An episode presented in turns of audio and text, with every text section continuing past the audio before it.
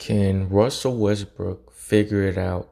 If he's on a team, and I know that makes a lot of Lakers fans pissed, but I actually want him on a team. Um, you guys heard me say that before.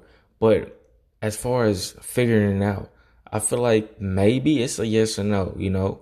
Um, I fuck with Russ too, you know, especially averaging a triple double, man. Like, you know, I fuck with Russ.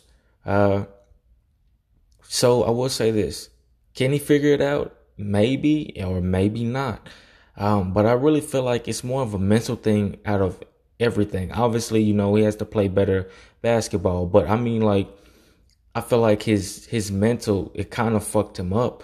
Um, on top of all the pressure. Now, I'm not Russell Westbrook, so I don't know what happened last season, but I feel like, in my opinion, you know, uh, just maybe a lot of pressure got to him. Uh, on top of that, you know, all the injuries had happened.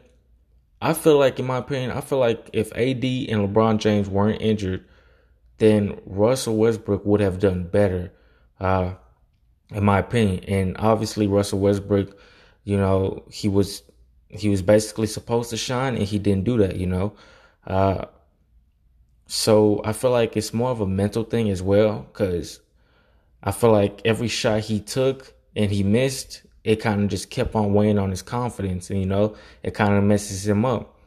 Uh, not making no excuses for him, he played horrible. Let's let's just be real. Um, but he also did shine. You know, he had some good um, you know, games. But if he can he figure it out, maybe, maybe not. We got to see if he's still on the team. Personally, that's just me. Peace.